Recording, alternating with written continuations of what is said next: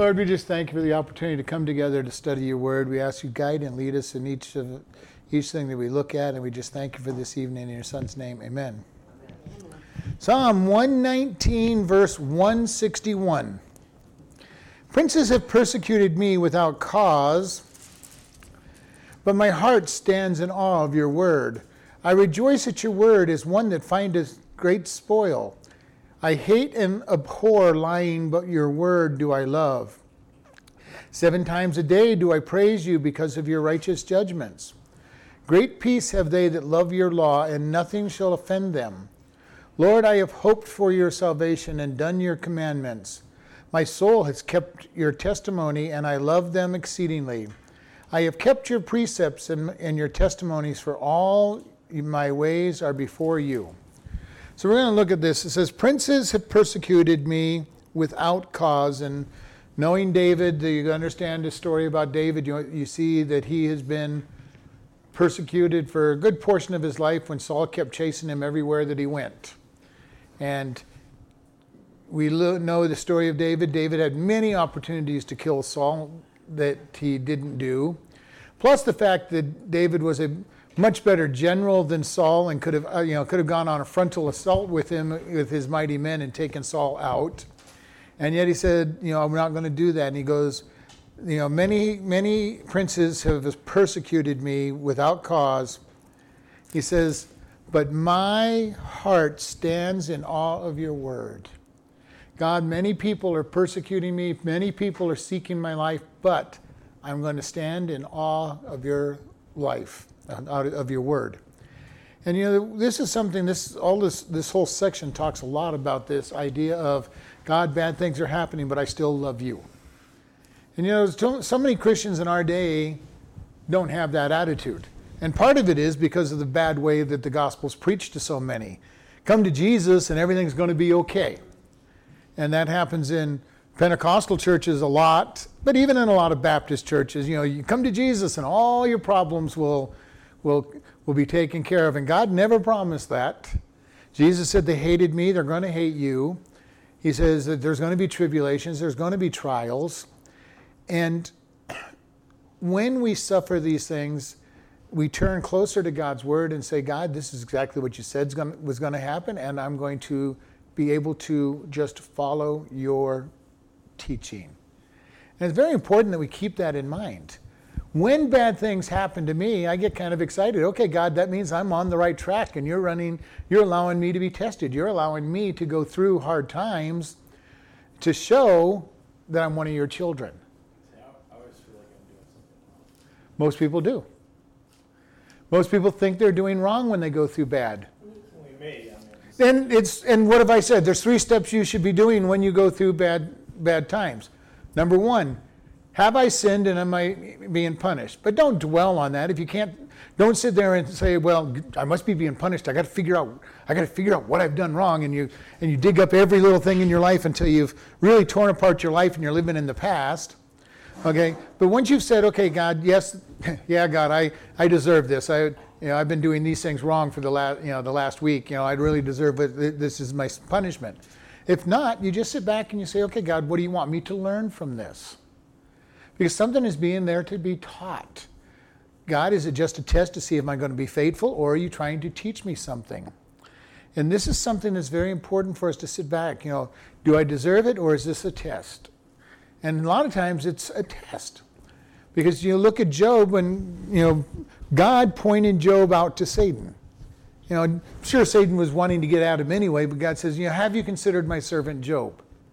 Uh, yeah, really, I really have, but you've got a fence around him and I can't get to him. Okay, you can do. And many times when we learn something, whatever it is in the scripture that God's teaching us, if you're starting to learn something, start looking for the test to say, do I really know what it is that I've learned? If you're reading and learning and God's showing you a lot about love, get ready to meet that person that's going to be hard to love. If He's teaching you a lot about forgiveness, start looking for that person who's going to be hard to forgive. If He's teaching you about patience, start looking for your patience to be tried and tested. If He's teaching you to just be kind to people, look for that person that's going to be hard to be kind to. I can guarantee you they're coming. Whatever he's teaching you in the Word, he's going to present you with the opportunity to put what you've been taught into practice. When he teaches you to not strike out at people and, and just put it into God's hands, he's going to put somebody in your life that is going to attack you and make you want to fight back tooth and nail. And he's going to say, I told you just arrested me. You're, you, you said you believed it. You, you've been reading it. You said you believed it. And yet, when we get put into the situation, it proves do I believe what I've been taught? Or as Del Tackett in the Truth Project said, do you believe that what you believe is really real? And, you know, so it's very important as we look at this. Verse 162 uh, says, I rejoice at your word as one that finds great spoil. How much do we rejoice in God and His Word? In Psalm, one, uh, Psalm 19, it says that it's greater than, uh, pr- more precious than gold and silver and, and sweeter also than honey. And here he says, His Word is more precious than great spoil. This is a soldier talking about it. And what have we said about this? The great benefit of the soldier was after the battle, you got to get keep the spoil as long as you stayed alive. And he says, Your word is better than that great spoil, God. It's better than going combing the battlefield and getting all the riches of the of the battle, of the of the city. Do we always think of God's word that way? God, your word is so special. It is better than great wealth. That's what he's saying, better than great wealth. How many people have sacrificed God and His Word for their job. I've been guilty of it, getting so wrapped up in work and, and sacrificing God and, and everything else for work, making money. And you can put just about anything in there. People sacrifice God for all kinds of numbers of things. But what, how important to us is God?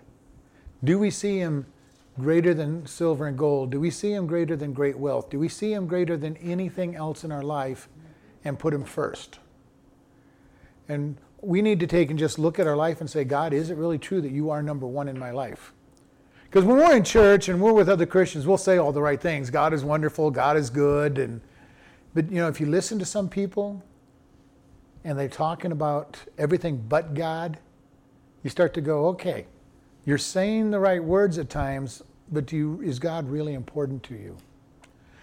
And so here David's saying, Your word, your word, I rejoice at your word, and I find and it's greater than great wealth. Verse 163 says, I hate and abhor lying, but your law do I love.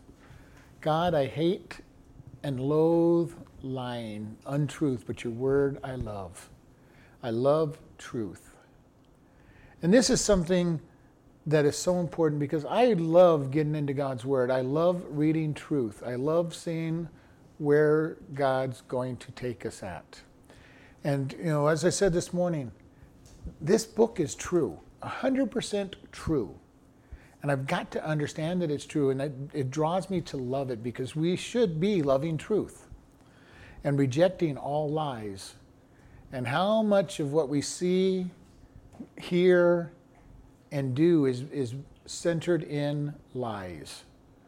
Pretty much anything we watch in the entertainment world is centered on lies, unless it has some redemptive value in it, and much of it doesn't. Much of what we watch and read has no redemptive value at all. And God is saying, you know, do you love truth? His word is truth. And even when I read Christian books, sometimes I get very irritated about what's in some of these Christian books because they're so full of untruth and, and contrary to God. And it's like, you know, why? know, you're supposed to be a book about God or a movie about God, songs about God. You know, I don't like a lot of the Christian music in there because a lot of it's undoctrinal because of the stuff they say in, in these songs. And and that even includes many of the old hymns that are in some of the hymn books. Some of the hymns aren't worth singing because they're not completely doctrinal, in, even in the hymn books. So people go, well, that's why I always like the hymns. You know, I understand all these new things. They have so much. A lot of the hymns aren't worth singing. Uh, Jesus loves the little children. When you can find it in the hymnal, has verses in it that are totally garbage and they're not worth singing. We need to be very careful that we're following truth and we're in love with God's truth and being very discerning about when the lies come in, come our way. Verse 146 says, Seven times a day do I praise you because of your righteousness. Now, there's some controversy. I don't know if David means that seven times out of every day he worshiped God or he's using seven more in the, the idea that seven is complete. I'm giving you complete praise. Either way, it works. Okay, God, I'm going to give you praise and I'm not going to stop giving you praise. I want to keep lifting you up. I want to keep giving you the, the honor. And there's many, many different commentaries that say that this is not talking about seven literal times a day. And it's quite possible because usually we had like Daniel, he prayed morning and evening. And there's, you know, there's nothing in the Jewish tradition that says you pray a certain number of days, uh, times. You are supposed to open your day and you're supposed to close your day in prayer. And if you want to pray more than that, that's great, but it's not, not required. So why David would say seven times a day? Probably using seven as the idea of, of completion, that it's a complete, because seven is completion or perfection uh, in in the in the scriptures many times. But he could also have said, you know, seven times, God, I, I love you so much, I'm praying seven times a day. And I'm not going to rule that out.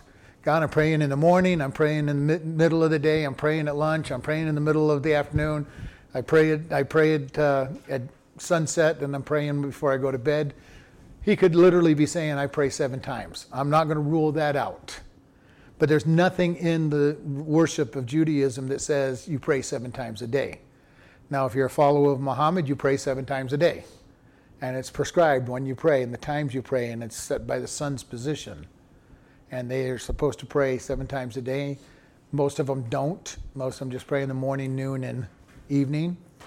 But uh, so could it be literal? Yes. Could it be just a figurative? Very possible. And he says, I pray seven times a day because of your righteous judgments, because you are right, righteous. You know, and uh, so we go forward in that, verse 166 Lord, I have hoped for your salvation and done your commandments. I have hoped, I wait upon your salvation.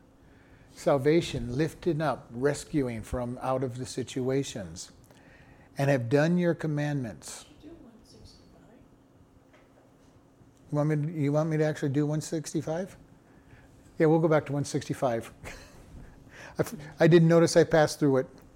Great peace have they which love your law, and nothing shall offend them. That's a good verse to make sure we have. Great peace have they which love your law. How do we get peace? We start listening to God. He is the God of peace. He will bring righteous judgments, He will bring righteousness. But I love this thing nothing shall offend the person who loves God's law. How much of our life is spent being offended by people. Why do we get offended? Mostly because people don't do, say, or act the way toward us that we think they should. So we end up getting very upset with them. Well, you didn't, you hurt my feelings. Well, the real question is what difference does it make that they hurt my feelings? Because my goal should be to point them to God. Now, if they're attacking God, now, now I might be offended. Jesus was offended at the buyers and the sellers and the money changers in the temple. He was offended because they were attacking God's righteousness and, and hurting God's testimony. And he was offended by that. But how, many, how much did they say against him? All the time. You know, implemented, uh, indicted him on one case because they go, well, we know who our father is, and stay, translation of that, you don't know who your father is. You're a bastard. You don't know who your father is, and we know who ours is. He didn't take offense to that. He just went on with his teaching. You know, he, they called him a, a sinner and a publican because he would go to parties and where drunks were and everything because he was out with the world. And he didn't go attacking them. He didn't try to defend himself saying, well, no, I'm there just a minister. I'm not there to participate in their, their debauchery. He just went forward with the message. And yet, how many times will we get all bent out of shape trying to defend our reputation when we're attacked And the problem with that is, is usually when we're trying to defend our reputation, we destroy God's reputation in the process. And usually we'll think, well, God, I'm just trying to protect your reputation as well because I'm your, I'm your ambassador. And God says, I'm perfectly able to handle my reputation. We need to be very sure that we're pointing people to God because who I am is nothing. It doesn't mean who I am or who I think I am really means nothing. It's all about God. And it really is all about God. Not because I think that He needs defending, not because I think that I need to guard my testimony so that, so that everybody knows that I am one of God's children. I just live before God and I hide in Him and let Him be my defense. It's, uh, there's an old, old proverb says it's better to be thought a fool than to open your mouth and prove it. And you know, sometimes we do this, we need to just be quiet in our, in our own defense and say, okay, God, you're my defender, I'm just going to be quiet. Doesn't matter what, what they think about me as long as you are my defense. And He'll defend us. The truth always comes out. Whether we're trying to hide the truth in our defense or trying to defend it, God will bring the truth out. Always. Be sure that your sins will find you out. If you're trying to hide your sins, they will be found out. If you're being lied about, their lying is going to be found out eventually. We, we sometimes wonder because you look at somebody like Joseph, sold into slavery. What a patience he had to be waiting for 13 years for God to bring out the truth. 13 years. How many of us would have been so patient? You know, Potiphar, my brothers put me here you know, out of spite and everything. I don't really deserve to be a slave, but so I'm going to make your life miserable telling you about how I shouldn't be here. And he had never been promoted in Potiphar's house. Of course, if he had not been promoted, he probably wouldn't have been charged with rape. Then he goes to prison. Well, I really don't belong here. I didn't do this, and you know, I got lied against. And he could have been grumbling and griping about it the whole time, and then never being in a position to give the interpretation to the butler and the and the and the uh, and the baker, and then never being called to go before Pharaoh. All because he said, God, I don't understand this, but you're in charge, and I'm going to be as honoring of you as possible because you you are my God. Did he ever expect to be number one in, in Pharaoh's king, uh, number two in Pharaoh's kingdom? I don't know. Did he fully understand the dream well enough to know that this is my chance for my brothers and fathers to bow down to me because I'm going to get promoted here in, you know, in, in Egypt? I don't think that entered his mind. I really don't think that entered his mind. Now, maybe the day he was called to go stand before Pharaoh, he might have said, uh, maybe this is where I'm going to get promoted. Maybe this is where I'm going to be released. But for 13 years, I don't think that was in the forefront of his mind. As far as he was concerned, as God, you gave me a dream, and I don't see how it's going to be possible to come true. We need to be very careful. Some, especially as Americans, we get so impatient. God, it's been three minutes since you promised me something. When's the answer coming?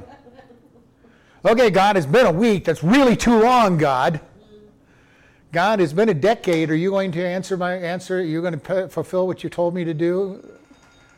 And you know, we look at this over and over and over again and how God's patience is long term. He told Israel through Abraham, You're going to go to the promised land, and it's going to be everywhere that you've walked, Abraham, is going to be yours. It took them 430 years before it happened.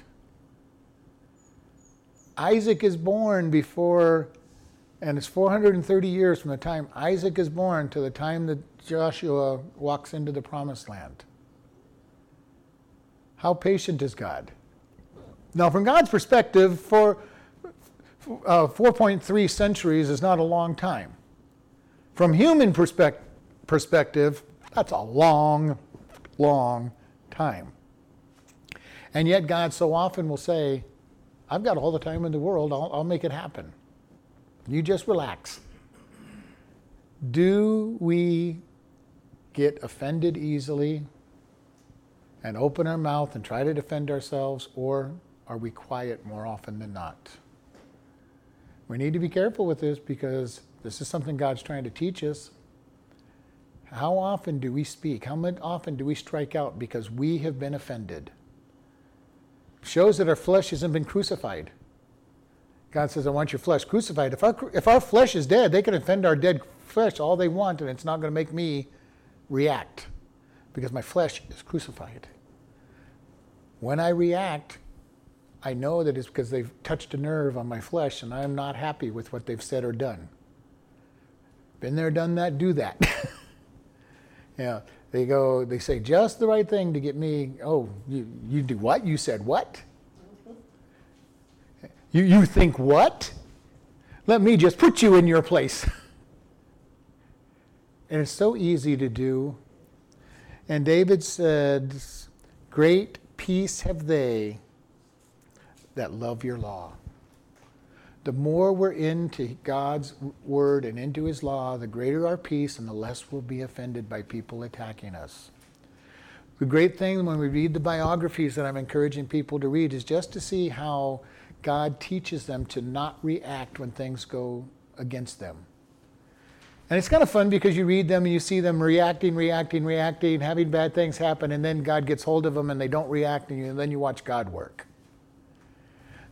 God is such a gentleman that the more we react, the more we try to defend ourselves, He says, Okay, you want to defend yourself? Be my guest. And He will let us defend ourselves. If that's really what we want to do, He'll let us defend ourselves. And He's standing back saying, Okay, are you done yet? Huh? Defending ourselves is never good. Because we're going to put our foot in our mouth almost every time. Yeah, we have the hip. you know, uh, you know, we will say something that's stupid. We'll do, we'll say something that exasperates the problem. We will make it worse. And we're just thinking, okay, I'm just trying to defend my reputation has been soiled, so I'm going to make sure that you understand that you've you've destroyed my reputation. This is why I say in most cases the scriptures tell us to be angry and sin not if I am personally involved with the, what I'm angry about, I will probably not be able to get by without sin. If I'm angry because somebody is being hurt, I probably can be angry and sin not because it's not me personally trying to defend who I am and how bad I'm hurt. I'm trying to defend somebody who's being hurt, which is a good thing. We're to care for the widows, we're to care for the orphans. We're to be upset if they get if they get abused. But when I'm sitting there being upset that I have been hurt, as soon as the I gets in there, if you're upset because I hurt, I'm hurt, you know, me, myself, and I, you, you've made me really look bad, you're in trouble. You're already in trouble if it's the me, my, me, myself, and I show. And it will not work very good. Okay, Lord, I have hoped for your salvation and have done your commandments. We covered that one already before 165. huh? I didn't. Yeah, I did because Annie told me to go back to 165. But we'll look at it some more. I have hoped. I have, I have waited upon your salvation, your rescuing, and done your commandments. I have not done that all the time, but it is wonderful when you do that. When you wait on God, you see his salvation. Wait and see, God tells us. So many times he would tell the individuals that his message was wait and see what I've got in store for you. Wait and see. And you know, when we can learn just to wait for God and watch him deliver the situation, it is so much fun. Let him be our defense. Get, let us see how he defends, how he takes us out of situations how many times have you been in a situation where it looked like there was no way out of it? And you say, God, I'm just going to put my trust in you. And the next thing you know, the situation's gone. God deals with it. Hezekiah, city under siege, and God says, just wait. The enemy you see today won't be here tomorrow. And in one night, 185,000 Assyrians are killed. Another battle, they go out and go, just wait and see. You're afraid of this enemy? Matter of fact, we're going to this new new game plan to this day. You're going to send the singers and the ark out first, and they're going to sing. And the enemy kills himself. They all attack each other in the confusion. And the army just walks in and takes the spoil. How about that for a battle? Great spoil. All you had to do was go in and, and get the spoil from all the dead people that you didn't kill. How many times does God do these things? He just says, wait and see what the Lord will do. The, the 10 plagues on Egypt, God is saying, just wait and see. Here, here's, here's the next thing. Here's the next thing. Here's the next thing. Wait and see. So often we need to just wait and see how God's going to deliver. Verse 167 My soul has kept your testimonies. I love them exceedingly. Do we love God's word? How much do you love God's word? Do people know that you love God's word? And you all know if you talk to me, I love God's word, and you're going to hear about God's word, not just when I'm teaching, but all this is my topic. I love to talk about God's word. How much do you love God's word? Is, it, is, it, is He what you talk about? When you read the scriptures in the morning, do you talk about God during that day? Do you, do you, have you ever shared with it? I love this. I love this principle. How much importance is God's word to you? And I've shared with you, I loved it back east. The church we had raised God's word to such a high level that people, when they would get together, they'd see each other all week, and you might have a Bible study starting in the middle of the grocery store aisle because people would get together and they would share what God had showed them that morning. And it was so funny because, you know, here we are, you got this group of three or four Christians all talking about the Bible because they were so excited about what God had shared with them in that morning. You went to a, you go to a birthday party, and somewhere during a birthday party, you'd have a Bible study. It may not be a long one, it might only be 15 or 20 minutes, but you'd have a Bible study in the middle of the birthday party, or at the end of it, or at the beginning of it. But there'd be God's word lifted up. My prayer is that our church gets to where we love God so much that when we meet together, it'll be, you know what I read? You know what God showed me this morning? Let me just share with you what God show, showed me this morning. Oh, yeah, that's wonderful. This is what God showed me. Not just people who want to teach, but you know, how excited do you get when you study God's Word? The greatest thing to me is that even though we're following different plans for reading the Bible is how many times what I read in, the, in that morning is just what I need that day. And it excites me, and I should be sharing that with others. Huh? Because God's word is true. But do you know, do we take it the next step and share with people? You know what? I was reading, I was reading this morning or yesterday morning, and this is what God did to, you, to use and make his, his word real. Are we taking it to the next step and sharing it with other Christians and, and encouraging them? I think so. About what we've learned.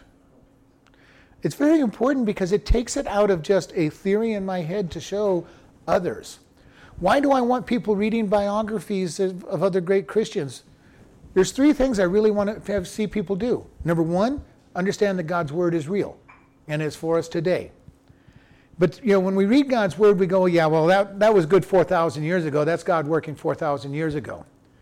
We read these different biographies we have, and many of these guys are from the 1800s to 1900s that are in that library. And we go, oh, yeah, God did things for them. But you know, when we start really sharing amongst each other, oh, God is still doing what he did in the Bible. He's still doing what he did for these guys 100 years ago. You mean our God hasn't changed? He's, he's still doing these things? Billy? I think sometimes we do it, but even, even then, it's not really uh, what we're doing. Not the main, not the main thing we're thinking of. Yeah, it's not, we're so, we're, we're doing this, we're doing this, we're doing this, we're doing this. So we're not even doing, sometimes we're doing nothing. The, the point is, our goal should be to share these things and make him number one. Because he is number one, and we need to lift him up, but we need to consciously lift him up. Because otherwise, he may be very real to us. But something is not completely real to you that you don't speak about. You know, you really want to speak about what it is that is important to you because that's what makes it become very real. It goes out of just a theory and, my, and head knowledge into this is my experience and I want to tell you about it. The one thing people cannot argue with on your testimony. You can tell them all about how they're sinners, they deserve Jesus, but they cannot argue with what God is doing in your life. It's very real, it's very true what He's doing in your life. And so you need to be opening up and talking about what He's done. Verse 168 I have kept your precepts and your testimonies, for all my ways are before you. God, your way of thinking, your testimonies, I'm, I'm keeping it because, God, you know who I am. You know, so many times we will try to convince God that we are not as bad as, as He knows we are. You know, and we'll kind of be pointing out, God, uh, you know, look at all the good things I've done. Forget about those things bad, those other bad things, God, but look at all the good things I've done for you. Yeah, that's just when the bad outweighs the good. well, even if the good outweighs the bad, it's still not good. You know, and so often we will we will sit there and say, God, you know, you know, I know you I know you say I'm a sinner. You know, I know you say you're I have nothing without you, but God just you know, you look at me, and He's saying, "You're I have kept your precepts, for your my ways are before you." In essence, He's saying, God, I'm being good because you know you know what you know what's going on. And in essence, most of us, when we go into sin, are basically telling God, God, you don't see everything, and I, and I don't really have a problem with sinning because you're not going to see this area of my life. Precepts mean ways. Ways of thinking, ways of thinking. Kind of of that. Yeah, precepts a way of thinking. Next time Sharon's here, I've got a list in there about the precepts. We'll pass it out. I finally did it for her, She doesn't come. and now she's not here tonight, so. All of us have, remember. It was gonna be one of our word study words yesterday. I think she said something about wanting to do that and realized it had too many too many Yeah. verses to go through. She called me, they asked me how you spell it. Yeah, I, I, it was kind of funny this morning because I heard everybody talking about because the assignment for the for the how to study the Bible was to do a a basic word study. Homework yesterday afternoon. So that so they were to go out and do a word study. And so I heard all about how people were looking at it and said, "Nope, this is too many words. Uh, this one's maybe too few." Because I told him to find something that's somewhere between six to about 25 verses max. You know, so uh, you know, don't don't do a study on your first uh, word study that that's three pages long. you know, don't study word. Don't study. Vengeance wasn't a real good one either. no. No. So, all right, 169 through 176. Let my cry come near before you, O Lord. Give me understanding according to your word. Let my supplication come before you. Deliver me according to your word. My lips shall utter praise when you, when you have taught me your statutes. My tongue shall speak of your word. With all your commandments are righteousness. Let my, your hand help me, for I have chosen your precepts. I have longed for your salvation, O Lord, and your law is my delight. Let my soul live and let and it shall praise you, and let my judgment let your judgments help me. I have gone astray like lost sheep. Seek your servant, for I do not forget your commandments. So 169, let my cry come before you, O Lord. Give me understanding according to your word. You know, when he, and this cry is a ringing, loud cry. You know, let my loud cry come before you, God. Like a wailing. No, not wailing. It is more of like a battle cry or a triumphant cry, but it's loud. It's, it's not, God help me. It is a screaming out, God help me, that would sh- basically shake the walls type thing. We've talked about this, the idea of uh, the battle cry. Uh, if you're near, near a stadium or something and you hear the, the cheers go up, even though the stadium's a mile away, and you go, oh, something good happened in, you know, with the home team. Or Yeah. mournful. or, or something really, really bad. Usually you don't get quite that loud when it's really, really bad for your team, but it's that whole idea. Let my cry come before you, God, and give me understanding according to your word. You know, when things are going rough in your life, the place to go is God's word.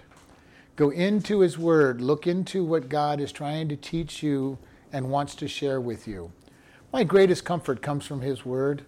When bad things are happening in my life, or at least things that I think are bad, my first prayer is God, you've promised that all things work together for good. I don't understand this, but you've promised that it's going to be for good, so I'm going to wait for seeing how you are going to happen. Secondarily, I look at it and say, God, you are in control. You are, you are sovereign. So therefore, nothing has happened to me that you have not allow, allowed. All my hope goes back to God. And you start really starting to grab hold of verses. And they, a lot of people will call them life verses. These are the verses I put my life on. And I guess I really do put these, the fact that God is sovereign and the fact that all things work together as part of my life verses. So when things bad happen, I'm going, okay, God, I don't understand it, but you promised that it's going to be for good. You've allowed this, so I don't know how it's going to be for good, but you've allowed it, and I'm just going to have trust in that. Then we look and say, you know, give thanks in all things. In everything, give thanks. For this is the will of God in Christ Jesus concerning you. Not, it doesn't say in all good things give thanks, for this is the will of Christ Jesus concerning you. In everything give thanks. So when we start putting our hope in God's word, it will show us how to live. God, I've been really bad and all these things are happening to me, but I'm going to give you thanks that you're trying to teach me something. I'm going to give you thanks that you are still in control, God. And be able to say what's out there and say, God, I think this is so important. God, I'm really going through a really hard time in this test. And then we get 1 Corinthians 10 13. There hath no temptation overtaken you, but such as is common. But God is faithful, who will not suffer you be tempted above that which you are able, but will with the temptation provide a way of escape. And you go, okay, God, I'm, I'm not the only one. It's common. Because what's Satan's accusation to you? You know, you're the only one that's ever felt this kind of thing. You know, how awful could you be to think these thoughts? Common, common. Everybody goes through this, maybe not everybody, but many. Other people have gone through this. I am not the only one that is so bad that I have considered this particular thought. And God's Word gives us our support to get through things. And it's very important for us to understand that. Verse 170 Let my supplication come before you, deliver me according to your word. God, listen to my prayers. Let, let my prayers come before you and deliver me according to your word. What's he doing? There's a, there's a school of thought that says pray God's words back to him. God, you promised this, and here's this what I'm doing. Basically, that's what David's doing here. Deliver me according to what you've already told me. You said you were going to deliver me. If I just honor you, you said you would deliver me. So, God, I'm reminding you, deliver me. you know, my prayer when I say, God, I don't understand this, but you've promised that all things that work together for good is basically, God, I don't understand how this can happen, but you have promised, you have promised, God, that it's going to work together for good. So I'm going to trust in your word. And when you start thinking about God's word, it gives you that hope. God, don't understand. Don't understand what's going on in my life. You know, but you told me everybody's going to hate me, and you also said things are going to work together for good. You've, you, you've told me this, that, and the other thing, and God, I'm going to just rest in what you have said. This is why knowing Scripture is uh, so important. One of the reasons that we're practicing and memorizing Scripture is just for that very reason. When you are attacked, when you go through things, you have something that you have in your mind that gives you that support, that gives you that way of believing that, yes, God, I am going to follow you and I'm going to believe in what you've said. Verse 171 My lips shall utter praise when you have taught me your st- statutes. My lips shall utter praise or give boast when you have taught me. When do we learn the most? When we go through hard times. Otherwise, when we go through there and nothing's going wrong, we go through the word and it's academic. It's just, okay, God, yeah, no, it sounds really good, God. When's the real test of anything come through? Is when it goes through the fire and keeps us. Because we've all been there. God, oh, yeah, God, that's a really wonderful verse. I really agree with you. You know, Shadrach and Meshach and Abednego did not bow, and they go, you know, our God's able to able to keep us. Okay, God, yeah, you're able to keep us. When do we know that God can keep us? When the world's falling apart. When we're standing there in front of the furnace and God say, okay, we're getting ready to throw you into the furnace. Are you, now do you believe that I can keep you? Or are you going to deny me and bow down in front of those idols?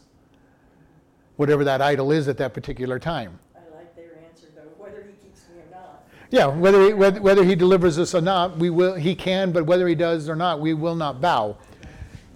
But the point the, that I'm using on that is that's when that real test comes.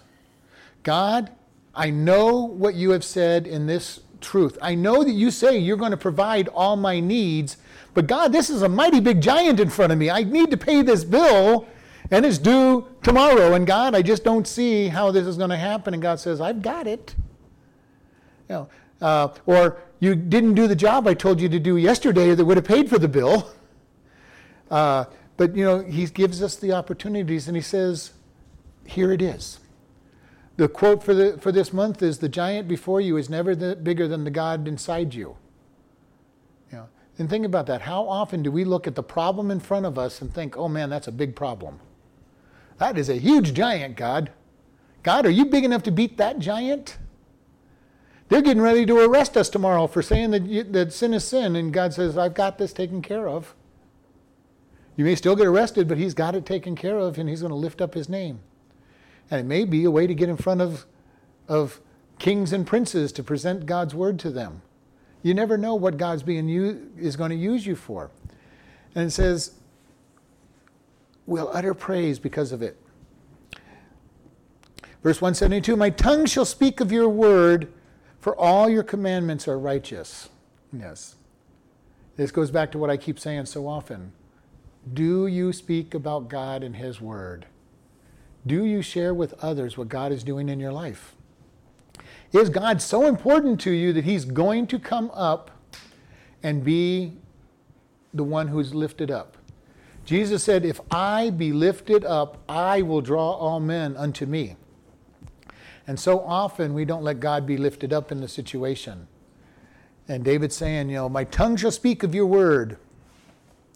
Verse 173 Let your hand help me, for I have chosen your precepts. God, I'm agreeing to think with you. I'm going to expect you to help me.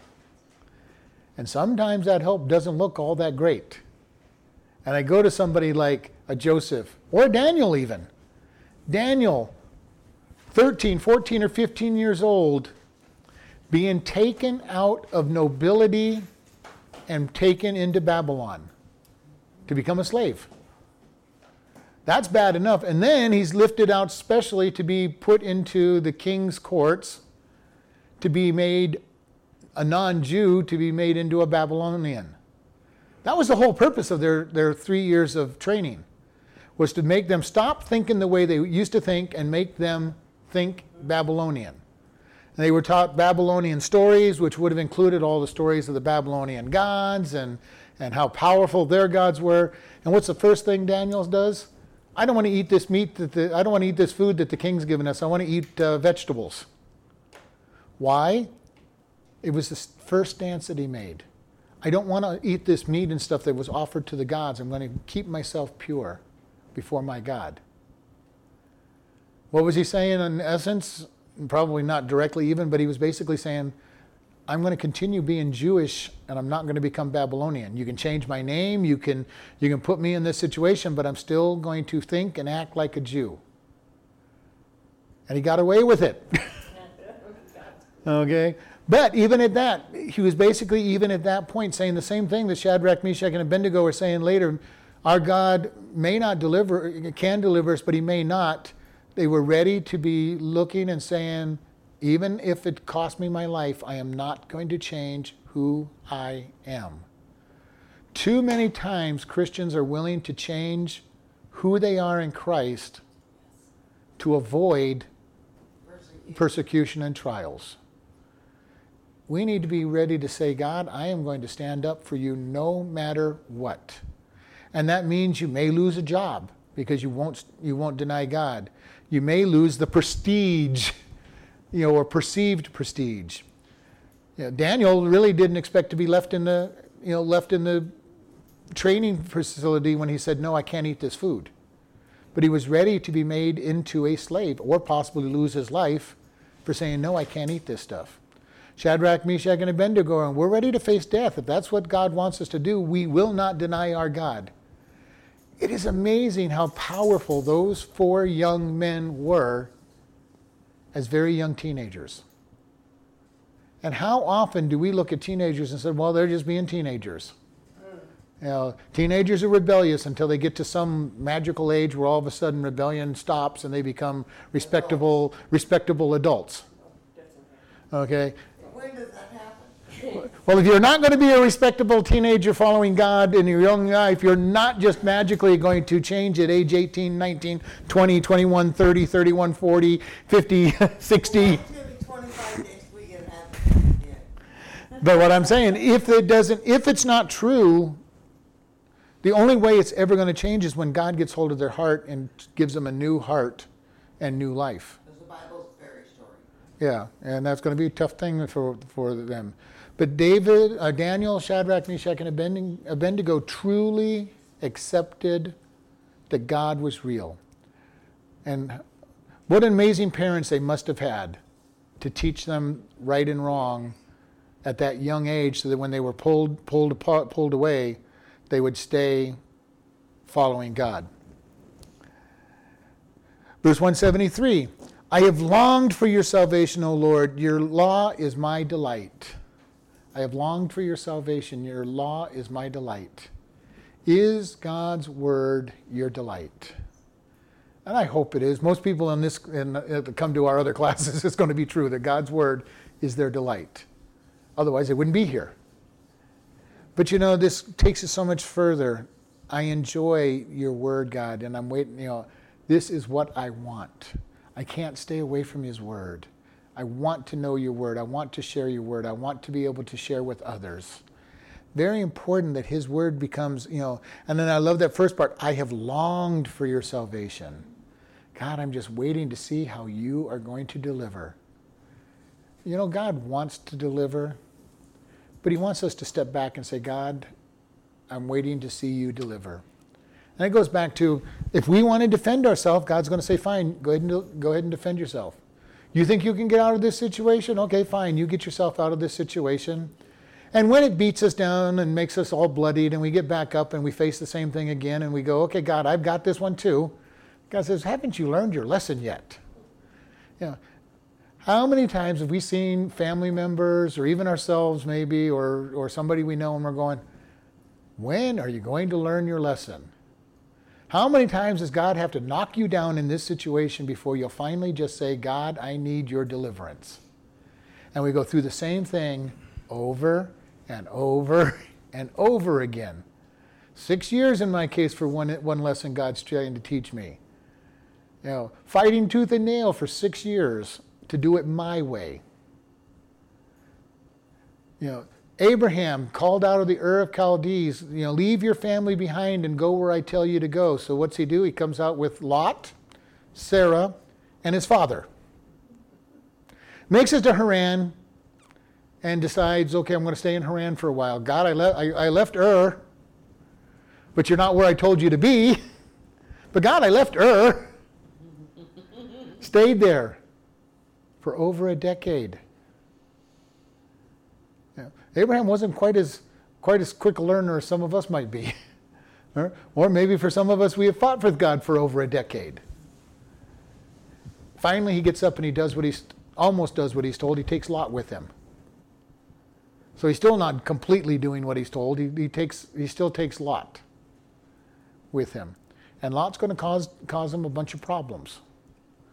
Uh, one time he has to rescue Lot because he's conquered by by some enemies. Then he then he's going to later on when when Lot runs from his city, the wife is wife is turned into a pillar of salt. He gets up in the mountains. He has no intention of ever going back to where people are again, and he's got his daughters, and they end up uh, committing incest with their father. You might even see say rape because they got him drunk and made him do something he didn't wouldn't done you know theoretically if he was sober. And out of that comes two tri two groups of people that are going to be a thorn in the side of Israel for for many generations afterwards. Know, I long for your salvation, God. Verse 173 Let my soul live, and it shall praise you, and let your judgments help me. How easy does God's praise come to your lips? We should be ready to praise God at all, at all times. Comes easier now than say five years ago. And the more we get to know him, the more the better it is because why? It says, let your judgments help me. We get to trust him. We get to understand. We start seeing things from a spiritual perspective. Everything we go through each day is spiritual. Okay? There is no such thing as a divide between the spiritual and the secular, uh, what's of the world. And a lot of people make that divide. God, I've given you Sunday. Sunday is my spiritual day. I'll give I'll, God, I'm really going to be good to you. I'm going to give you both services and I'm going to think about you all day long on Sunday. But God, you just leave me alone the other 6 days of the week. All right? God, I've given you one full day. The rest of it is me. And then they go to work and they lie and cheat and manipulate, all because they're in business. God, you know, I've got to make it to the top of this chain, so you just stay, you stay on Sunday, God, and I'm going to do whatever it takes to be the, the number one in the company. I'll stab as many people in the back as it takes. I'll steal as much praise as I can possibly get just so I can get to the top of the market. God, I know those things are wrong. Just be, just stay, in, stay on Sunday, God. You don't belong on my business world. They get out of business and they go into sports. They go into their sports athletic leagues. One of the things I noticed in playing sports, especially softball, because it's the only thing I've really played with, with churches, church leagues are some of the worst, unsportsmanlike teams out there. They've, repre- they've got God's name on their back with it representing some church, and they are miserable sportsmen. They'll attack each other. They'll call each other foul names. They'll, they'll, they'll do whatever it takes to win. They'll cheat. They'll, they'll do whatever they can get away with. God, you're my Sunday God, but don't get into sports, you know, because we're here to win. You know, too many Christians actually have that kind of compartmentalized life. God, I worshiped you all day on Sunday morning. I'm kind of kind of thinking about you Sunday night, but you know, I'm kind of transitioning on Sunday night to my other things, and then whatever it takes the rest of the week to be just like the world. We need to be so careful that God is God all the time. 24 7, 365 days a year, God is center in our life and needs to be. Not compartmentalized, not put away, but I praise Him and He is lifted up by the way I live. You know, God, this other guy got the job. Okay, God, I really think I deserved it and I was a better worker, but God, thank you that He's that he got it. If he got it for the wrong reasons, he's going to fall.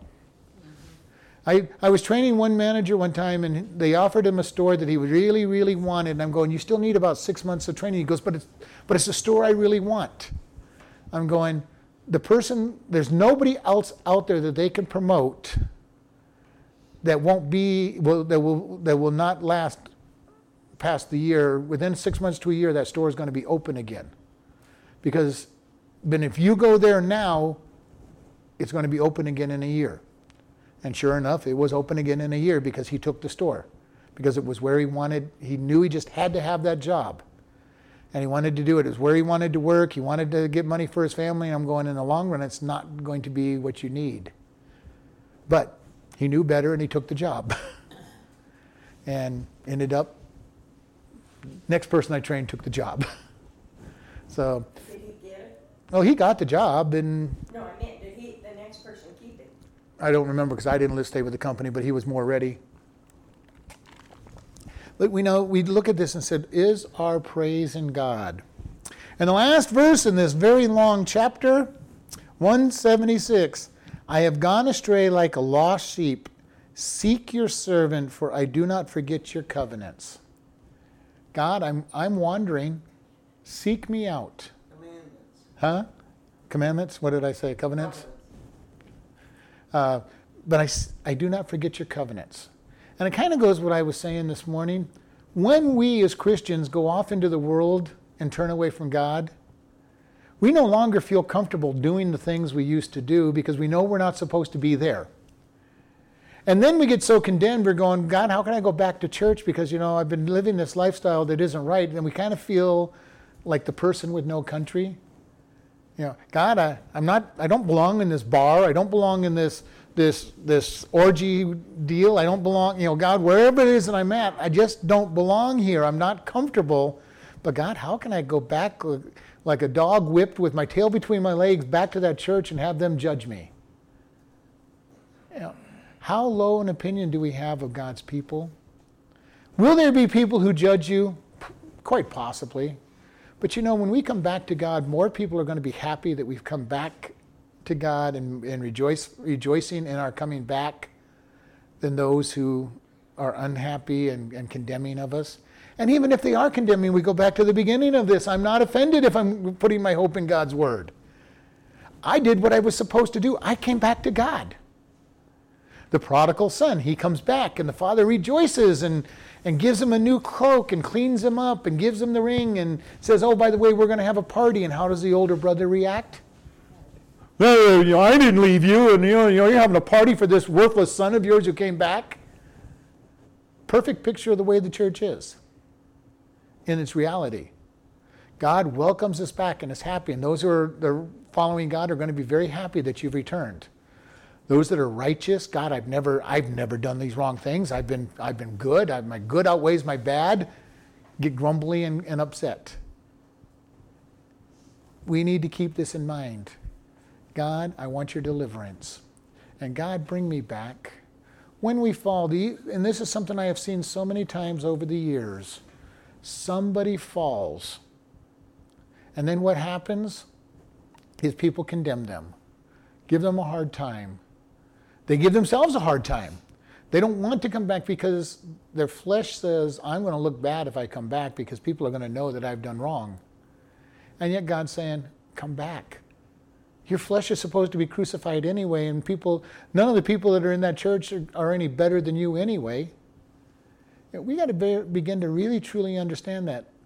We were so sensitive that God, if I come back, they're gonna they're gonna make fun of me, you know, that that I fell away. They're gonna condemn me that I did such and such. Those who truly know God aren't going to do that because they know that they're sinners. And they're going to be thinking, you know, I was welcomed back. People still loved me. God still loves me. And we need to keep this in mind. I am not anybody special. Nobody else is anybody special. Somebody who never leaves the church in their entire life may not even be saved. And even if they are, they're not even special. Just because they stayed in church and didn't go into these different sin, sinful things, they still have sin in their life and still have problems. And if they want to condemn you, it basically shows that they don't know God's love and His mercy and how gracious He is. And we need to just understand God loves us, and His people are truly going to love us when we just step back and say, Oh, it's so good to see you back. And maybe there's going to be a couple fools out there that say, Well, where have you been for the last six months? Doesn't matter. I'm here now. I'm here now. Right. I've come back to God, so I'm where I'm supposed to be. And those who truly understand God are going to be able to say, Oh, it's so good to see you back. Thank you. Too many Christians are, are the wrong type. And I, and I will tell you, there are many of them out there. There are many that may attack you, but there's going to be a lot of them that are just going to love you and be so happy you're back because God is happy that you're back. God is that father of the prodigal son that says, I don't even care where you've been. Do you, do you, have you ever read that story and realized that he's watching for the son because he knows what the son's going to do? You, know, you don't give people instant wealth and not expect them to lose it. We see it over and over again with all of our sports stars and, and Hollywood uh, superstar actors and actresses. You know, they get a million dollars and then they need to get another job again because they've already blown through all that money in no time. The father knew when he gave his son all this instant wealth that he was going to blow it. Now he's hoping that he didn't blow it really bad and really make total mockery of his life, even though he's pretty sure he was. But he's waiting for the son to come back. And he runs toward the son. And if you read the story, it wasn't, Son, where have you been? What have you done with all your money? And why are you here? It's, I am so happy you're back. I'm going to I'm to give you this robe. I'm going to clean you up. And we're going we're to have a party celebrating your return. Us. Us. Yeah, the story is us. The story is us. We go off and do our thing, and God still says, Oh, you're back. Thank you. And it's not just salvation, it is when we go away and come back as His child. And so many times we go, we, we will fall away and, and, and come back, and God's saying, Here we are. I, I, want, I want to welcome you. And the hard thing is, there's those in the church that have, well, I've never walked away from God. Well, I'm sure you have. You may not have actually walked away from the church, but in your heart, you probably have walked away. Because very few people go through their entire life following God and honoring God their entire life. I guess you could just, you could get screwed walking away just for decisions. Oh, yeah, you can make a lot of bad decisions. You can still be coming to church every day making some really bad decisions. Running your business like the world runs their business and saying, well, God, uh, you just stay out of this, God. I'm, you know, I'm going to go to church. I'm going to, I'm going to think that I'm a good Christian, but just don't let them look too closely at my business practices. Don't let them look too closely at the way I'm living my life. Just as bad. Just as bad because that's actually probably worse than actually going off the deep end because when you go off the deep end, you know, you go, man, I really messed up. But you're going to be more likely to want to hide these little indiscretions even when you're in church because then you're going to go, uh, I can't get too close to you guys because you might actually get to know who I am outside of church. And there's so many people that hold everybody off in the church. Just stay your distance. I don't want you to know who I am because you might be judging me, and I don't want, you know, there's a lot of a lot of things I don't want you to know about me. So just you just stay you stay at arm's length. don't don't try to get involved with my life. Don't try to get don't try to get to know me because if you knew me, you wouldn't want anything to do, do with me. Not understanding God's love and mercy. Stay back. Stay back. And here we want to look and say, God says, Love me so much, and I'm going to accept you. I'm going to be your deliverance. God knows that we cannot do the right things. How many times in church have I heard the statement, Well, God knows my heart? You're absolutely right. God knows your heart. Your heart is deceitfully wicked, and above all things, who can know it? That's not necessarily a good thing. No, but usually what they're saying what they're trying to say is God knows that I want to do right and I do wrong things. That you know, but that's because they think somehow that they are wanting to be good, when God says, "No, I know you want to be bad, and it's only through me that you're doing what's good."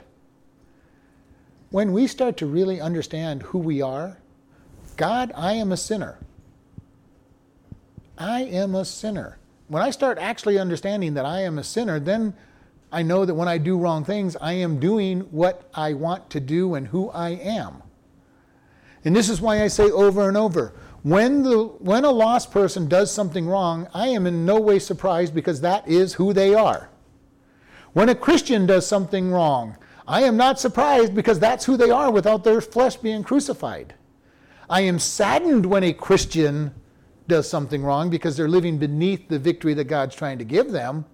But I'm not surprised because we are flesh and blood and we're going to do things that the flesh wants to do. When I find myself being caught up listening to something that I shouldn't be listening to about a person, you know, and you've all seen me probably do it. It's some nope, we got to stop. We're not going here. We're, you know, God is doing something good in it. You know, trying to do something good in this person's life or something. You'll you'll watch me make that transition. All of a sudden, it's hit my head. We're in a conversation area we're not supposed to be in and all of a sudden I'll flip on it without attacking the person, but no, you know, we need to we need to do this. We need to start talking more positively and lift them up. But you know, it's just a matter of how easy it is to get caught up in that kind of thing. Get caught up in the negative talk about people and all of a sudden realize, well, hold it. We're not supposed, we're supposed to be edifying this person up. We're supposed to be lifting this person up. We're supposed to be showing them love, and here I am tearing them down behind their back you know, we need to be, if we got something to say, we need to tell the person directly and say, this is what, what you need to hear.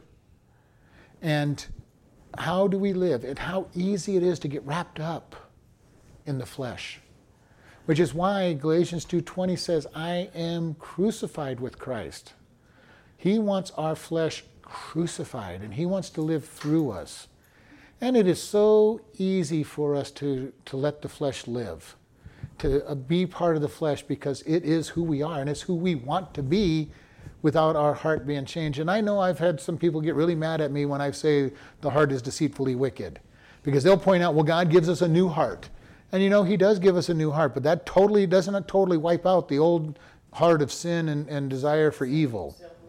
All it does is give us a desire to do what God wants us to do, which we then have this battle between us in Romans 7, where Paul says, I do the things I don't want to do, and I don't do the things that I, that I want to do. Oh, wretched man that I am. And there's a lot of people that want to say, well, that was before he got saved. No, I don't believe that for a minute because I've always had these problems of doing the things I don't want to do and not doing the things that I know I should be doing. And everybody that I know has the same problem. Especially Christians who've been walking with God for long periods of time, they still have the problem of doing what they don't want to do and not doing what they know is right. It is a battle we will fight for the rest of our lives. Now, does it get easier? Absolutely. The more I got God's word in my heart, the more He's crucified my flesh, the easier it gets to make the decisions and live a correct life. But man, I still find myself, as much as I know about God, I still find myself listening to people when they complain about somebody else and having to catch myself. And it slips in so easy. I still think of the wrong thoughts toward people at, various times and don't always speak the wrong thoughts, but all, sometimes the very first thing is, well, they got what they deserve. No, no. You know, that should not be what I mean, you know, but we're all there. You know, when somebody when somebody really deserves something bad in their life, the first thing that oftentimes will pop into our head, we may not say it, we may not act on it, but it's about time they got what they deserve. And that should not be our attitude. And hopefully it's not. No, because then my second thought is, uh-oh, and what do I deserve? Well, but that's God's coming in, coming right behind it. But you know, we so often, the flesh's thoughts. And how much time, how many times have I told you, even when we really know God's word and He's crucified our flesh, the first thought that will pop into your mind is going to be the flesh's thought. Always. The flesh's thought. The thought of the flesh. Somebody smacks you across the face, your very first instinct will be to get back at them. Now, how fast does God's thoughts follow on it? Well, if you're really into His Word and everything, His Word, His thought may be so fast that you think it was there first. Turn the other cheek. Yeah, turn the other cheek and let God be your defense. But I can tell you, if you really think about it, your first thought is always going to be, this person said, what? I just wait, wait till I get to somebody to tell them. And God may say, well, nope, you're going to, this is what you're supposed to do. And you go, okay, God, all right. But our thoughts are always designed negative. The thoughts of lust, when you see that person that, especially in the summertime, and they're near anywhere near a beach, and nobody, you got all these people that bas- basically have no clothes on. You know, some of them have less clothing on than, than, than they would than they wear under their normal clothing, and they're at the beach. And your thoughts immediately go into some lustful thoughts, and you have to go, no, God, you know, bring a captive thought in. You know, the, the flesh's thought will pop in first. And then God's thoughts can come hopefully right in so hopefully they get in so fast that he's right there and keeps you from doing any anything with that thought. You know, and I, and I love the idea because every one of us has probably been smacked at some time in our life, and the very first thing we want to do is, you smacked me, I'm going to smack you. And if you're not really strong enough to go, I'm going to smack you, we're, we're, we're starting to plot our revenge. How am I going to get back to you? You know, I can't smack you because you, you'll beat the tar out of me, but you just wait. You know, you just wait till I can get this opportunity to get back at you. My passive aggressive side, I'm going to really get after you. You know, when you're not expecting it. So how fast does God's thought come on that and say, God, I'm just going to love you, I'm going to love them, and I'm going to turn the other cheek? Any, any area of our life, this happens to us. How well do I know God's word? How much of his word is so stuck in my head that he pops into my thought pattern as fast as the sin did? Some areas where you haven't struggled with that may not, yeah, you may never get to God's thought because it's not, not relevant to you at that point because you've not dealt with it. And then you get to that point where you read God's word and go, oh, oh no. Have you had those moments where you're reading God's word and said, God, you, what, what I did for the last 20 years is wrong? Uh, God, uh, I'm going to skip this verse. I don't want to see this verse, God. It's too late once you've seen it. No, I sit there and say, uh, God, right now. So, all right, let's close in prayer. Lord, we just thank you for this day. We thank you for your word and, and just that you love us so much. Help us as we go through our days to live for you in a righteous way. And we just thank you in Jesus' name. Amen.